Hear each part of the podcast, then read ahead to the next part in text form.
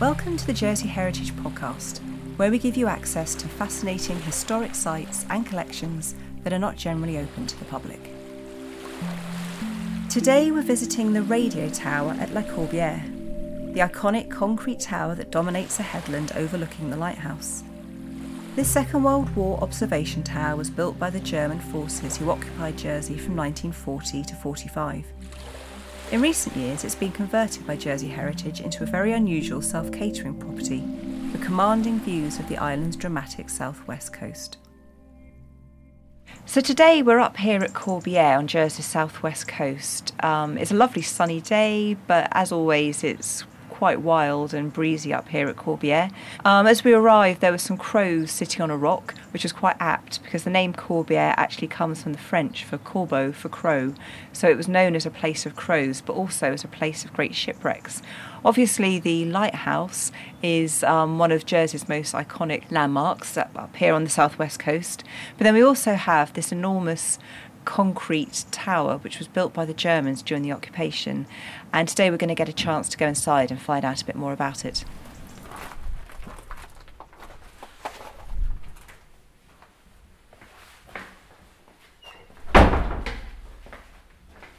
So I've been joined in the tower by Mark Yates of Jersey Military Tours. I know this is the first time you've actually been inside, but it's got a very distinctive exterior. It really dominates the headland up here at Corbière. Is this a site where you would bring tours? Absolutely. I mean, Corbière, certainly I, I bring lots of people up here to, to see Corbière, the fortifications here, and, and its position. It dominates uh, St Ouen's Bay from the south, and equally you've got a fantastic view uh, around to Noirmont as well. So it, it was a very important part of the German fortifications, uh, and that brutalist architecture was it was built for a purpose, and that purpose was observation. And it's not the only um, fortification in this area, is it? Uh, no, there's there's lots um, uh, down on the on the headland. There's four or five different bunkers containing weapons, uh, uh, searchlights, uh, personnel shelters, and so on. So the radio tower was built around 1942. I think it was one of three that were built, but originally there were planned to be nine. Is that right? Yes. So there were three built uh, of nine planned. So the idea was to have a, a, ring of these towers around the island to replace an earlier system of observation bunkers. And you know, this was going to be the icing on the cake as far as the German fortifications uh, were concerned around the island because it would enable them to have what was then fairly high tech observation and range finding, um, and it was all consistent with the Germans' intention, Hitler's intention of, of keeping the Channel Islands German when the Germans won the war.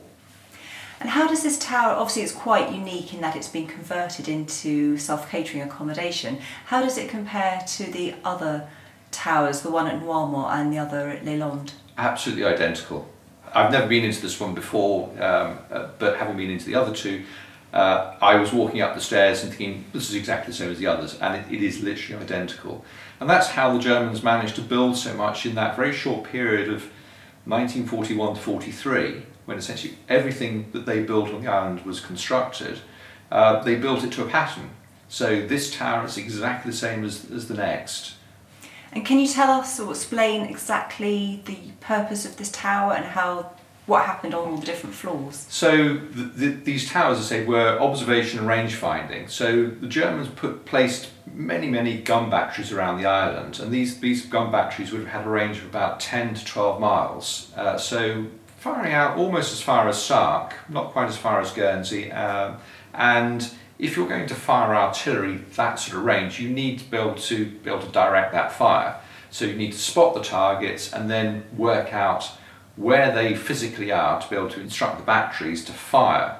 And it, it essentially it means taking bearings um, and using range finding equipment. Um, range finding equipment up until they built these towers uh, was essentially a long tube which had uh, lenses at either end, so you look through like binocular vision in the middle, and because one lens was fixed and the other one turned to coincide with the, the, you know, the, the, view from the other lens, when they coincide, you're able to read off the, uh, the distance and get your range. And it all works on Pythagoras' theorem. You know, uh, you've got a, uh, a right angle, and if you know that you've got a right angle, you can measure the other angle and know the distance between them. You can work out how far away it is. That's fine where the, the ranges are quite short, and where what but what we're talking about is ranges which are let's say up to ten miles. So the, the, the you had to replace the Germans had to think of a way of replacing these these bits of equipment which were really for short range finding uh, with something which would cope with that sort of distance. And so effectively, the tower became each end of that long range finder. Uh, so rather than having a few meters between each end, you now had, in this case, four and a half miles to the next one up at Les Landes. Um, and that improved the accuracy. And so you had a team of uh, a, crew on each level, and they would work in conjunction with another team at the adjoining tower, and they would take bearings on a, a, a ship, feed that back to headquarters, who'd then be able to work out the range using uh, mechanical calculators and slide rules and tables, no computers at that, that point, and then that would be fed back to the gun batteries to give them precise directions and ranges to which they fire their guns. And what do you think of the way the tower's been converted? I, th- I think it's fantastic. I, I mean, uh, it, it, for me, it's great to see that uh, these structures, which effectively are almost indestructible, um, being put to a, a, a good modern use. Um, so uh, why not? You know, the view that you get from this tower is, is, is, is fabulous. It's different. And to be honest, as a holiday accommodation, what I'm seeing, it, it looks quite comfortable. Yes, it's surprisingly cosy, even on. I mean, it's a sunny day today, but it is quite windy out there, as it always is at Corbière, and it is actually very cosy inside, isn't it? Yeah, surprisingly I, I, so. I would guess that once you put a little bit of heat in here, even in the winter, you've got two meters of concrete. So you know, as long as you get a little bit of warmth in the building, it's going to retain its heat not not, not too badly. Mm, it's interesting when we came in, the first thing you notice is the thickness of the walls, and Yes. you really, when you walk in, you really get a sense of being in an incredibly strong, um, well, fortified building. Yeah, yeah. Uh, well, there was huge amounts of concrete and steel used, and that ultimately was you know, part of the downfall and why the, the nine towers never got built. Only three were built because Germany ran out of those resources. It ran out of steel. You know, uh, by that stage, by 1943, the Americans joined the war. Um, bombing of the German uh, war industry was uh, increasing, and so every time a factory was bombed, German factory was bombed, it probably meant that less steel was coming out, and less steel meant they weren't able to complete the planned fortifications. So I'm sitting now in the kitchen of the tower with Joe Hepworth, who's the Heritage Venues Manager. So could you tell us a bit about the particular challenges of turning this tower into a holiday accommodation?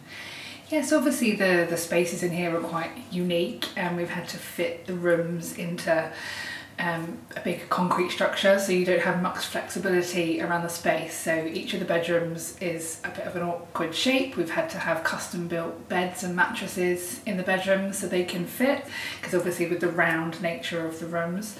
So yeah, a few few little tweaks there. Obviously we're in a, the kitchen now. That's, that's had to be custom built to fit again into this quite awkward semicircle space um, to fit that in here. And what about the staircase? Was that put in or? The staircase was already in here, um, so yeah, but obviously the staircase is very narrow, so that has restricted getting things in and out the tower, specifically up to the top in the lounge.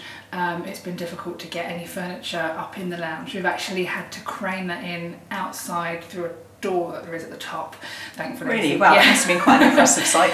Yeah, so I had to get some new sofas recently and we had to actually crane them in the top. So it's not quite as easy as just popping a new sofa up there or a new table when we need it. Logistically, it's a bit more challenging. Yeah, but it's really nice the style in which it's furnished. I mean, it, it's really sort of suits the quite modernist, almost Bauhaus style of the architecture of the building. Yeah, definitely. I mean, other, some of our other lets are a bit more um, antique in their furniture, but this is sort of Bauhaus, quite sleek, um, grey sort of finished, which fits in with the, the tower itself. And could you tell us a bit about the reason behind restoring these historic buildings to make them into accommodation? Yes, I think it was a case of you know Jersey's got a lot of fantastic historic buildings around the island, and back in the early two thousands, it was a case of what could we do with these buildings? Um, they were just sort of sitting there unused, and um, Jersey Heritage looked to Landmark Trust actually for inspiration that have a lot of converted holiday accommodation in historic buildings in the UK, and so that was the plan for for these buildings. So they were converted. I think this one opened in 2006. Um, and it's just a different way of using a historic building and, and bringing it to life um, rather than just sort of sitting there redundant. People actually get to use and experience this building in a different way. And also importantly, it helps generate money to not only keep this building restored and open occupied, but also to restore other historic buildings. And that's really a, a crucial part of using them is to have that income to generate into the Forts and Towers Fund. Mm. And and who comes to stay them? Are they equally popular with um, Jersey residents as holidaymakers? Yeah, we're, we're extremely busy in, in both markets. Obviously, we have a lot of tourists that come over here, and the radio tower is, is quite an iconic building. We have a big draw from overseas visitors here.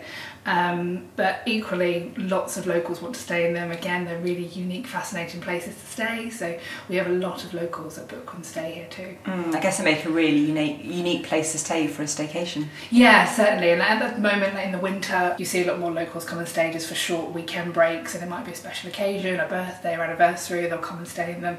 And in the sort of summer seasons, you see more of those visitors, visitors come over and stay in them. Mm. And what about the other sites that we look after? Is is this one of the most popular ones? Radio Tower is definitely one of the most popular, but any of all, lots of our sites, especially the coastal ones, so Barge Aground, up at St Ouen's, and Kempt Tower are extremely popular, um, being right there on the beach and mm. amazing sea views as well. But each each let has its own different character, has its own story, obviously, um, and they're all unique in their own way. So there's different appeals to each of them, and so therefore you see lots of locals wanting to come back again and again because they want to stay in the different properties and experience the different offering they have. But yeah, they, they're all very popular in their own right. Mm. Well, I've been really excited to have a look around inside because I've seen the tower from the outside but haven't been in before. So yeah, it's a really exciting opportunity. Um, should we go upstairs and have a look at the main room at the top of the tower? Because I understand the views from there are really spectacular. Yeah, that's best views on the island.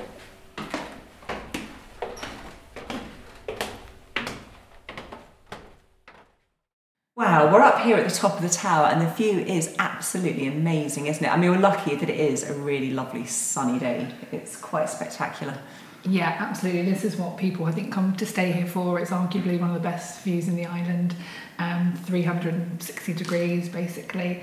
And I think any weather up here is also pretty spectacular, even if it's stormy and rainy. You get really dramatic scenes. Yes, I can imagine. Yeah. A, a, yeah, stormy day would be pretty exciting. Yeah, the only weather you don't want up here is fog, because then you can't see anything.